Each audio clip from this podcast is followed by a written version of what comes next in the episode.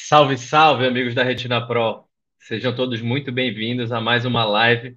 Estou aqui, eu, doutor Luciano Noraço, que sou médico oftalmologista, especialista em doenças da retina e do vítreo, cirurgião de catarata, cirurgião de retina. Estamos aqui, mais uma quarta-feira, pontualmente às 20 horas, para falar um pouquinho sobre a importância da saúde ocular uh, na sua vida, na vida dos seus amigos, familiares, pessoas próximas. Então, cheguem mais, que hoje é aquele, aquele tema que todo mundo gosta bastante, aquele tema no qual, na verdade, é, todas as lives que a gente faz, tem muita gente fazendo o tempo inteiro, que é para tirar dúvidas, né? Então, hoje é aquela live interativa que a gente gosta bastante, então fiquem à vontade uh, para interagir conosco, fazer perguntas, compartilhar uh, as suas uh, os seus casos pessoais, esclarecer uh, perguntas sobre tudo aquilo, né? Desde diagnóstico de doenças ao tratamento mais adequado, uh, o que você deve fazer no pré-operatório, pós-operatório. Então, a gente não está aqui para substituir seu médico, muito pelo contrário, a gente está aqui só para complementar, para tentar ajudar você uh, de uma forma mais inequívoca a ter sucesso no sua seu tratamento, no seu acompanhamento. Então, cheguem mais, cliquem no like aí, isso é gratuito, isso ajuda o nosso canal a ganhar relevância e que a gente consiga uh, continuar nessa empreitada uh, de trazer informação de qualidade para dentro da sua casa. Uh, a gente não está aqui para falar sobre tratamentos milagrosos, a gente não está aqui, infelizmente, para para fazer coisas que são irreais. A gente sabe que a medicina tem os seus limites, é, afinal, todos nós adoeceremos, afinal, todos nós teremos um fim, é, mas a gente está aqui para falar como é que você pode é, ter mais qualidade de vida, como é que você pode prevenir cegueira e assim melhorar a qualidade visual, assim fazer você conseguir ver esse mundo belíssimo no qual vivemos. Então, hoje temos um convidado que é uma sumidade, é, que é uma pessoa especial e que está aqui para compartilhar sobre a sua vivência, sobre todo o seu conhecimento, que é o doutor Edmundo. Amigo doutor Edmundo, professor, seja bem-vindo, boa noite. Boa noite, Lute. É um prazer enorme estar aqui de novo nessas nossas lives, né? esclarecendo as pessoas no que elas precisarem. É, obrigado pela sumidade, mas a sumidade medicina não existe, né? Existe conhecimento e cada vez mais a gente estuda e troca ideia e pede opinião. Né? Eu canso de pedir opinião também de vocês por conta de, da experiência também de vocês, né? Então a gente a vantagem que eu vejo lá na Retina Pro é essa que a gente troca ideia sobre os casos, né? E tem uma possibilidade maior de acertar ou de errar menos, né? Então para quem não me conhece, sou Edmundo Almeida, professor da Universidade Federal do Pará e da Estadual do Pará, e médico oftalmologista da Retina Pro. Vamos lá. Um cara sensacional que, além de tudo, é modesto, tá vendo? então, amigos, é, brincadeiras à parte, a gente está aí para tirar as dúvidas de vocês. Então, muito boa noite a todos, a todos vocês que estão aí interagindo conosco. Isso é interessante demais, tá? Então, tirem suas dúvidas, por mais simples que elas possam parecer, dúvidas sobre óculos, dúvidas sobre qualquer coisa. Boa noite aí especial a todos aqueles que estão frequentemente conosco, como o Valdecir. Boa noite, amigo Valdecir. Obrigado pela sua presença mais uma vez. Boa noite a Marlene, ao Carlos, a todo mundo, né? Então, vamos lá. Doutor Edmundo, a Cleusa Nascimento Rocha falou assim: boa noite. Fiz cirurgia de vitrectomia, que é uma cirurgia de retina, há nove dias com catarata e lente, né? Então ela fez uma cirurgia de retina combinada com cirurgia de catarata, implantou a lente para buraco de mácula. Quanto tempo o buraco de mácula demora para fechar depois de uma cirurgia dessa, doutor Edmundo? É, se ela fez é, esse que a gente brinca, que é um X-tudo, né? Fez catarata, implantou lente, fez vitectomia e fez cirurgia de buraco de mácula, é, obviamente deve ter sido colocado gás, e com esse gás com nove dias ainda não sumiu esse gás, com certeza. E aí você não deve estar vendo bem, é natural, viu? Não se preocupe.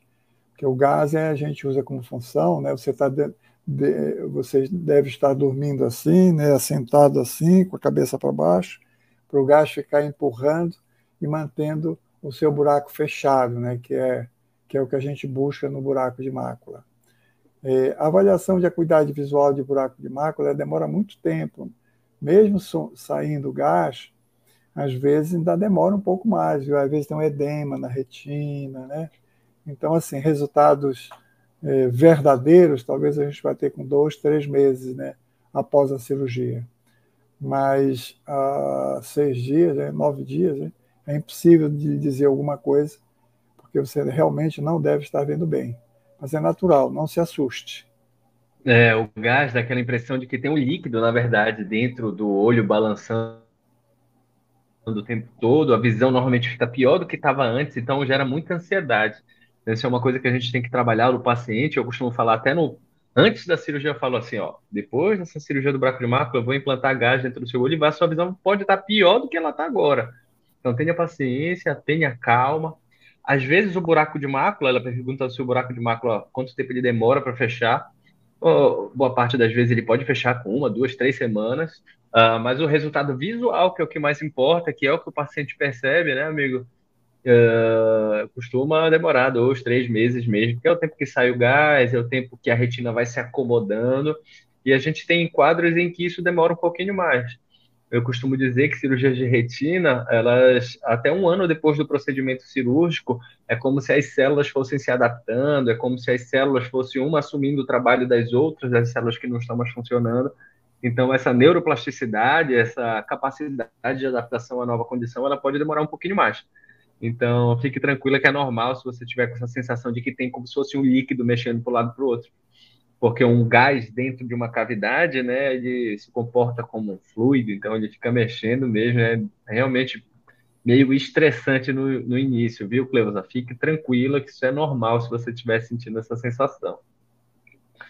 Uh, uh, Janis Ruth Pinha falou que o médico diz que ela tem que operar de catarata e tem que operar de catarata interna. Eu não sei se ela quis dizer que ela tem que ser internada para operar de catarata ou se a catarata é interna, mas enfim, vamos falar um pouquinho sobre cirurgia de catarata, doutor Edmundo. Uh, você interna seus pacientes para esse tipo de cirurgia? Não, não há necessidade né, de internamento, é uma cirurgia ambulatorial. A pessoa entra, opera e vai para casa na mesma hora, né? não tem que ficar no hospital, não exceto nos casos de criança, né, que precisa de anestesia geral, né, de pessoas com, com alguma dificuldade, mesmo sendo adultas, é, psíquicas, né, que precisa fazer com anestesia geral.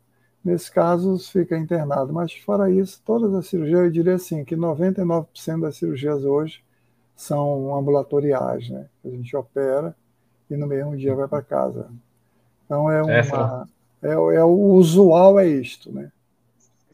É, são raros os casos que o paciente precisa de internação, né? Como o doutor Edmundo falou, às vezes cirurgia de tumor, de fazer, colocar alguma placa de braquiterapia no olho, às vezes existem instituições que deixam o paciente internado, mas fazer cirurgia de catarata não requer internação. O paciente chega, opera, vai embora para casa e muitas das vezes sai enxergando, enfim.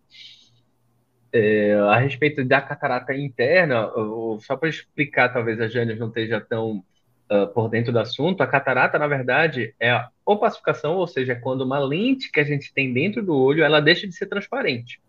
Então, a gente tem uma lente dentro do olho que fica atrás do colorido dos olhos, ela não é visível ao olho nu, a não ser que ela fique muito uh, grande, né? A catarata, uma catarata branca, ela fica muito visível. Quando você vê a menina do olho do paciente, a pupila que fica branquinha, então, toda a catarata é interna. Então, uh, o procedimento realmente para catarata é exclusivamente cirúrgico. Não tem colírio, não tem exercício, não tem absolutamente nenhuma posição ou fortalecimento muscular que vai resolver, porque catarata não é músculo. Catarata, na verdade, são proteínas que ficam dentro de um saquinho, igual a gente, quando o paciente tem, que todos teremos um dia, um dia eu terei, se Deus quiser, quero viver o suficiente para isso farei a remoção sem maior problema. Uh, aí, boa noite a Jaqueline também, que está presente aqui sempre. A senhora Olga Georgios também sempre presente. Uh, agora, olha o que a Silva Giorlani falou, doutor Edmundo. Boa noite. A poluição pode causar doenças oculares? Quais problemas oculares podem ser causados e quais os cuidados que temos que tomar? Muito boa essa sua pergunta, Silvia. E aí, doutor é, Edmundo? A poluição pode, né? Claro que pode é, causar malefício aos olhos, né? Agora, isso depende muito do sistema de defesa nosso. Né? Nosso corpo, normalmente, tem sistema de defesa, né? por exemplo, a nossa pele, né? quando a gente está em contato com essa poluição que está aí. Né? Nós estamos experimentando, por exemplo, um calor agora, né? então a gente está sentindo isso. Né? Então, o nosso corpo reage de uma forma a diminuir essa temperatura para que a gente não sofra tanto. Né?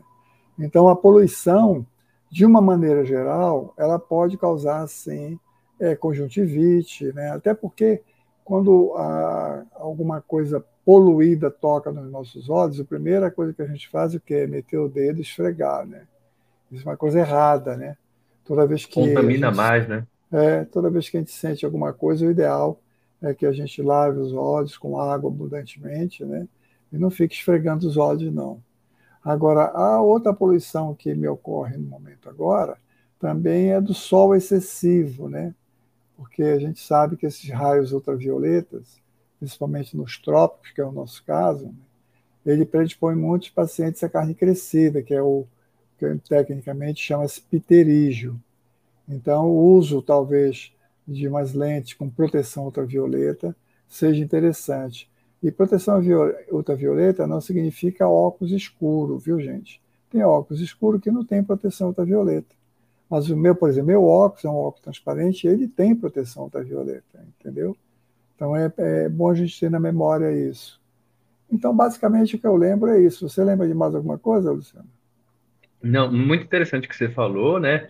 É, o que eu penso a mais é o seguinte, ó, é, poluição é como se fosse um contaminante disperso no ar e os nossos olhos, ele é uma superfície que o tempo todo deve estar com como se fosse um filme lacrimal. O que, que é isso? É uma película de lágrima. Então, substâncias tóxicas, é, fumaça, inseticida, várias dessas coisas podem comprometer a qualidade dessa nossa lágrima.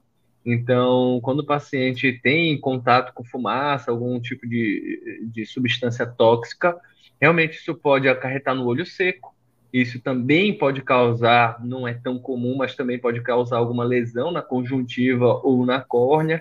Isso trazer uma sensação de areia, um desconforto. Mas como o doutor Edmundo falou, uh, qualquer, qualquer trauma que seja químico, né, qualquer poluição excessiva, fumaça, esse tipo de coisa que atingir a sua, a sua superfície ocular, você deve lavar com água corrente mesmo, tá? Tem gente que gosta de lavar com soro, não tem problema, pode ser o soro. Uh, mas assim, água corrente é suficiente, viu, pessoal? Água corrente, água mineral, isso é o suficiente. E aí você consegue remover essa sujeira que está na superfície ocular e depois você pode aplicar até um colírio lubrificante para trazer mais conforto. Agora, uma coisa que você falou que eu gostei também é a respeito dessa uh, luminosidade excessiva. É, eu não sei se todo mundo sabe, mas agora, dia 14 de outubro, vai ter um eclipse anular do Sol. E é um evento belíssimo que vai ser visível numa faixa aí, no, no principalmente no Nordeste brasileiro, ali. É, vai pegar bem legal a Paraíba, um pedacinho uh, de, de, do Ceará, enfim. E é um evento muito bonito, mas no qual você precisa ter uma proteção muito adequada para visualizar, viu, pessoal? E não é o óculos com proteção ultravioleta. Então, o ideal é que você tenha uma, uma proteção extra, tá? Então, uh, o paciente não pode usar nem com o que a gente fazia. Eu lembro quando era criança, eu me davam aquela chapa de raio-x, né? Aquela radiografia ali para a gente olhar. Isso não é o mais adequado. O ideal é que você, se você estiver aí nessa região, se você for visualizar e quiser ficar olhando, o ideal é que você vá numa loja e compre filtro de soldador. Isso é baratinho, viu, pessoal? De cinco reais mais ou menos você encontra em qualquer loja dessa de, de soldador, de material de construção, enfim, é, porque eu gosto muito desse lance de astronomia, tudo. E, então, fiquem ligados nisso aí, tá? Mas poluição realmente é um problema hoje da vida moderna e tem que tomar os seus cuidados. Ou então, Luciano, me permita, ver na televisão também, viu? Uma ótima opção, que exatamente. É uma saída, né? E, e, uma coisa que a gente fala, que o pessoal fala bastante, né? É tipo assim, quando você vai olhar o eclipse, olhe, mas não é pra você ficar uma hora olhando para o eclipse, olha um pouquinho, relaxa, porque ele vai durar ali seus minutos, depois você olha de novo, tudo, mas veja na televisão que é bonito pra caramba também. Uh, o Diógenes Gouveia de Fá falou que teve descolamento de retina e foi colocado óleo de silicone e uma lente, né? Provavelmente foi uma cirurgia também de catarata. Ele não terminou o acompanhamento com o oftalmologista por outros motivos e ele quer saber se deve continuar com o óleo. Assim, Diogenes, antes de mais nada, assim, você não pode fazer uma cirurgia e abandonar o seu médico. Com êxito ou sem êxito, você tem que ir lá manter o acompanhamento. Eu sei que a vida é cheia dessas coisas, uh, de imprevistos, tudo, mas tente ir no seu médico, ou se ele já não tiver mais entre nós, ou tiver mudado de cidade, alguma coisa assim, procure outro especialista em retina. Uh, mas, doutor uh, Edmundo, óleo de silicone uh, é próprio para descolamento de retina? Quanto tempo deve ficar? Tira, não tira? Esclareça é, um pouquinho a, a dúvida tem, do Jorge. A gente tem uso óleo de silicone naqueles casos em que a gente não pode usar o gás, né? Porque é um descolamento muito difícil, é um descolamento às vezes já antigo, ou é uma reoperação de descolamento de retina, e a gente usa o óleo de silicone. Mas a pessoa tem que ser acompanhada, principalmente porque, às vezes, esse óleo de silicone pode dar uma hipertensão ocular, né, a pressão do olho aumentar, e com o tempo levar a um quadro de glaucoma. Isso é a primeira coisa. A segunda coisa é que, habitualmente, usualmente, a gente tira com três, quatro, cinco meses, né? a gente tira o óleo de silicone, porque não deixa de ser um corpo estranho dentro do olho. Né? Mas tem vezes, pela experiência profissional de cada um, que a gente sabe que se tirar o óleo de silicone, vai redescolar a retina. E aí a gente opta por não tirar, mesmo, principalmente naqueles pacientes que só têm um olho, né? já só tem uma visão. Então, assim, mas não pode, conforme você disse, Luciano, operar e ir embora para casa e achar que está resolvido o problema. Você tem que ser seguido pelo seu próprio oftalmologista, ou se você mudou de cidade, alguma coisa assim, procure outro oftalmologista. Tem que medir pressão. O óleo, com o tempo, ele emulsifica, entendeu? Então, é, não pode ficar assim, sem acompanhamento, não. É, essa emulsificação do óleo, assim, é um termo que a gente usa, é como se o óleo perdesse um pouquinho da sua transparência, ele fosse formando como se fosse umas, umas microgotículas, como se fosse formando umas bolinhas mesmo, uma espuma. E isso pode aumentar muito a pressão do olho, isso pode causar um problema muito severo e irreversível, às vezes até pior que o próprio descolamento de retina. Então você precisa acompanhar sempre. Então nem sempre a gente tira o óleo de silicone, a gente sempre que pode prefere tirar depois de algum tempo uh, como o doutor Edmundo falou. Agora, acompanhar sempre. Nenhum paciente que eu deixo o óleo de silicone que eu não pretendo remover, eu, eu falo para o paciente: olha, volte daqui a um ano. Eu sempre acompanho o próximo paciente, pelo menos a, a, cada três meses, seis meses. Então, depende de cada, de cada caso, sabe? Então, tem que acompanhar, porque assim, quando o óleo de silicone emulsifica e começa a aumentar a pressão ocular, a maioria das vezes o paciente não sente nada. Aí o paciente vai vivendo, vivendo, vivendo, de repente se comporta como um glaucoma, o paciente vai perdendo a visão periférica, e quando o paciente se dá conta que já perdeu a visão central, já não tem mais o que fazer. Então, acompanhamento sempre, Diógenes. Uh, a Maria Cristina Escaniola falou assim: olha, o que de fato aconteceu na minha última prescrição de óculos, quando você nota que sempre as prescrições anteriores o eixo do astigmatismo, tá, pessoal? Isso é, ela está falando de grau, né? Então, astigmatismo ele não é um grau fixo, ah, são dois graus, ele é um grau e tem o eixo.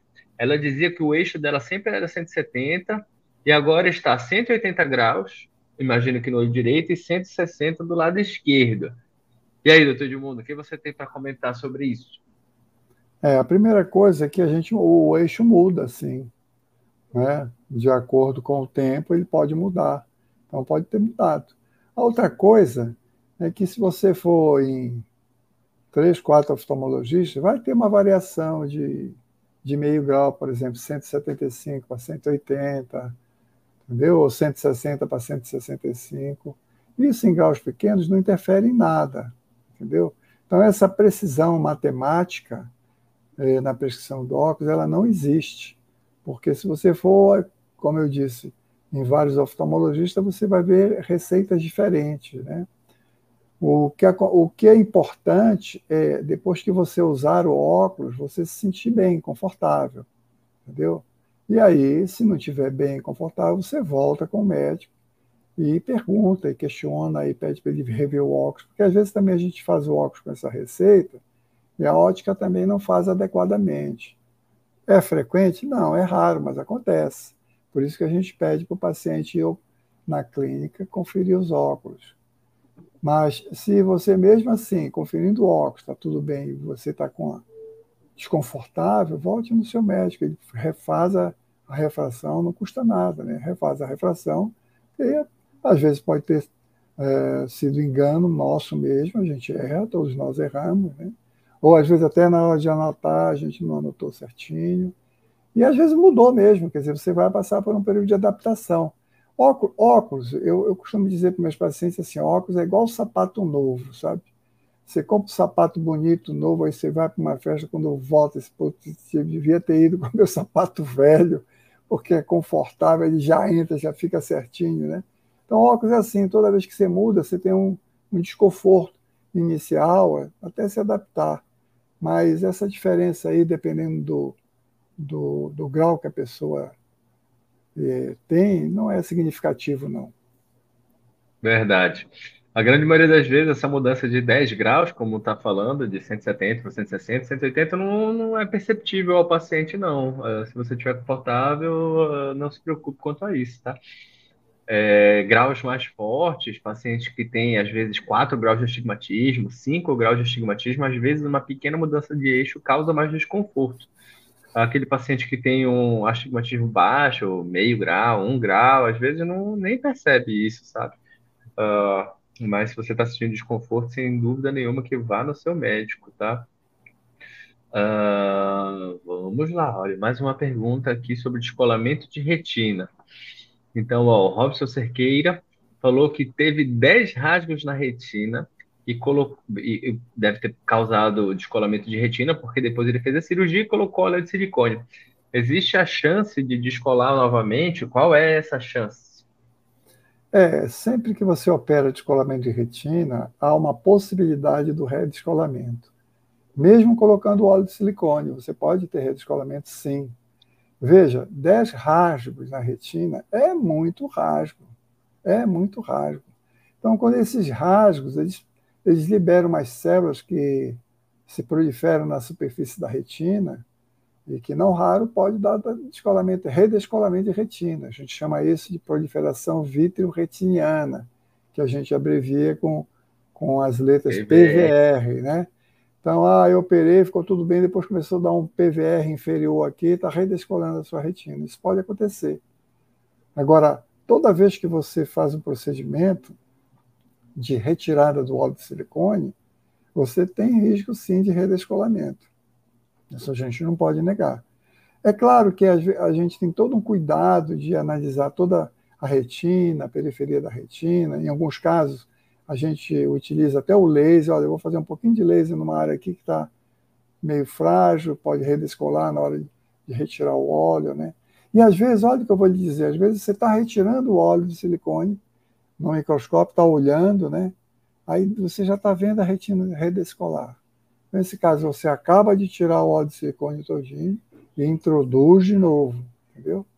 Então, o risco é, com com a retirada do óleo sempre vai existir, não podemos negar isso. É um risco baixo, né? Mas existe. Agora, realmente, múltiplas roturas, como você falou, 10 roturas, é uma coisa que a gente vê que a, a sua retina é frágil, você provavelmente tem o vítreo extremamente aderido à retina. Então, esses são fatores realmente que a gente leva em consideração e tem que visualizar muito bem o outro olho, ver se não existem áreas de fragilidade para a gente tentar fortalecer com laser e tentar evitar até o descolamento de retina do outro olho. Uh, mas não é uma coisa que você tem que parar de viver por causa disso, viver extremamente preocupado. Vá no seu oftalmologista, se certifique, pergunte, veja, tire suas dúvidas aqui com a gente. Uh, mas tem chance sim. Qualquer olho, qualquer paciente pode descolar retina. O paciente que nunca operou, o paciente que já operou, o paciente que tem uma rotura, o paciente que tem dez roturas. Uh, mas quando a gente faz exame seriado, quando a gente examina, faz uma boa cirurgia, uma boa indicação de retirada de óleo, a gente consegue minimizar, minimizar muito esses riscos, viu, pessoal? Uh, o Bernardino Breno Gonçalves falou quais os cuidados básicos para uma boa recuperação de uma facotrec. Facotrec, viu, pessoal, para quem não está uh, ah, sabendo bem o que é, é uma cirurgia combinada de catarata com a cirurgia do glaucoma. E gente quer saber também se o SUS fornece lentes para astigmatismo. Ele é lá do Rio de Janeiro. Alô, Rio de Janeiro, cidade maravilhosa. É, habitualmente o, o, SUS não oferece esse tipo de lente, não. São chamadas lentes históricas, né? Isso é um problema, sabe? Porque às vezes, quando você opera um paciente pelo SUS, você é impedido né, de cobrar um centavo do paciente, tá? Porque isso, isso é, não, é, não é permitido. E às vezes você tem uma oportunidade de operar o paciente pelo SUS, que é uma cirurgia que ele não vai pagar nada, e você poderia até oferecer uma lente boa, que é uma lente tórica que corrige o astigmatismo. Você pode até oferecer, mas você tem que dar, porque se você cobrar, você está cometendo um, erro. Né? Não é permitido cobrar, mesmo que seja para beneficiar o paciente. Isso é ruim, né? mas ah, é assim que se comporta o SUS. Né? Então, você não tem como fazer uma, uma articulação para poder privilegiar um paciente, até porque você pode se comprometer, né? fazendo uma, um procedimento desse, aceitando a um, cobrança de um paciente, cobrar de um paciente. Né? Não é adequado pelas leis brasileiras, né? a gente tem que respeitar a lei. Muito embora eu, particularmente, acho, acho que poderia ter esse, essa possibilidade, né? Porque tem pacientes que não podem pagar a cirurgia, mas podem pagar a lente, entendeu? Então, viabiliza. É interessante, viu, Lúcio? Eu vou me permitir ah, explicar para os nossos internautas essa questão, porque os nossos internautas certamente não sabem quanto o SUS paga por uma cirurgia de catarata. Se eu colocar aqui para eles colocarem no chat aqui, vamos lá. Coloque no chat aí quem está ouvindo. Pergunta e depois eu vou fazer um comentário sobre isso. Coloque um valor que vocês acham assim que é justo para o médico operar seu olho com todo cuidado, fazer pós-operatório, usar do seu conhecimento, do seu material cirúrgico que o SUS não dá, da melhor tecnologia que são os microscópios, né? Agora a gente tem na, na Retina Pro até o 3D, né? Que a gente opera olhando para a tela, né? É, de televisão, né? Mas é, eu queria que vocês colocassem aí só para a gente ter uma noção, e aí depois eu faço um comentário sobre isso. Interessante isso. Bora fazer Quanto isso. você acha que o SUS paga? É, essa eu acho que é a pergunta. Quanto... Estou falando em lente, estou falando da cirurgia de catarata. Isso. É, falem aí que depois a gente vai falar para vocês a, a, realidade, né? A triste realidade. Eu concordo com o doutor Edmundo, né? Às vezes é, a, a lei vem com uma teoricamente boa intenção, né, de não cobrar nada do paciente, tudo, mas ela acaba prejudicando o paciente. Então, às vezes, o paciente tem essa vontade, essa necessidade de colocar uma lente. O paciente, às vezes, tem 6 graus, 7 graus de astigmatismo. O paciente tem uma péssima qualidade de visão sem óculos. Vai fazer uma cirurgia que tem que ser feita. O paciente poderia colocar uma lente que diminuiria muito ou zeraria a questão do astigmatismo. Isso daria uma imensa qualidade de vida para o paciente e o paciente é negado desse direito de ter uma boa qualidade de visão. É realmente muito complicado, viu, pessoal? Uh, os convênios também não costumam fornecer esse tipo de lente, que são as lentes históricas, uh, mas é, existem instituições de ensino que, eventualmente, quando elas recebem alguma doação ou estão em algum projeto, o paciente até pode conseguir uma lente histórica, uma lente multifocal, trifocal. Mas isso é menos de 1% das coisas, né, que é, dos casos que vão acontecer. Agora, a respeito dos cuidados básicos para a recuperação de uma facotrec, também que ele falou, então, aqueles cuidados uh, que o paciente tem que ter sempre, voltar na consulta periodicamente, tá? evitar fazer esforço físico, evitar coçar os olhos também é necessário. Então, uh, claro que o seu médico vai lhe dizer, mas a gente costuma dizer que um período de segurança é mais ou menos um mês, pelo menos, sem praticar atividade física, sem fazer esforço, sem andar de bicicleta, sem jogar futebol. É, então, é, basicamente é isso, tá? A primeira semana tem que ser um cuidado redobrado de higiene, tá, pessoal? É, evitar até muito contato com animal de estimação. Toda vez que o paciente for pegar em algo sujo, lavar as mãos de forma boa, adequada, para o paciente não evoluir com infecção, tá? Então, esses são os cuidados básicos, tá? Agora, assim, pessoal, a gente tem live aqui uh, falando sobre cuidados pré-operatórios, pós-operatórios. Lembrando do, do, do, paciente que falou que teve 10 rasgos, a gente tem uma live falando sobre quais os principais motivos de insucesso numa cirurgia de descolamento de retina. Então, assim, pessoal, não é querer falar da gente, mas o nosso canal é muito rico, tem muitos temas. Tem sobre falando tipos de lentes, tipos de grau, colírios de glaucoma, cirurgias de glaucoma, laser para glaucoma, enfim, é, fiquem à vontade para explorar o nosso canal, que ele é muito rico, sim. E, pessoal, cliquem no like aí. Tem pouca gente clicando no like. Tem 40 pessoas ao vivo aí. Cliquem no like. No like, não custa nada. Tá? Uh, vamos ler mais algumas perguntas aqui. A Mônica Sena Santos falou que ela fará de, é, cirurgia de vitrectomia para a retirada do óleo de silicone e junto com a remoção de membrana epirretiniana a limpeza da lente dela foi feita no dia 6 de outubro e ela pretende viajar de avião oito dias após isso. É possível? Mônica, antes de mais nada, pergunte para o seu médico, tá? Antes de mais nada, pergunte para o seu médico. Mas claro que a gente vai ficar em cima do muro aqui e vai dar nossa opinião. Doutor Edmundo. É, se, se você retira o óleo de silicone e substitui o óleo de silicone com uma substância que a gente chama BSS, que é um tipo de soro, não há problema em você viajar. O grande problema de você viajar quando é quando coloca gás no olho, porque às vezes a gente tira o óleo de silicone e coloca gás. É, então você tem, uh, você pode ter na, um problema na, na, viagem de avião, né? O gás expandir, né? E aumenta muito a pressão do olho e colar a artéria central da retina e a pessoa fica cega.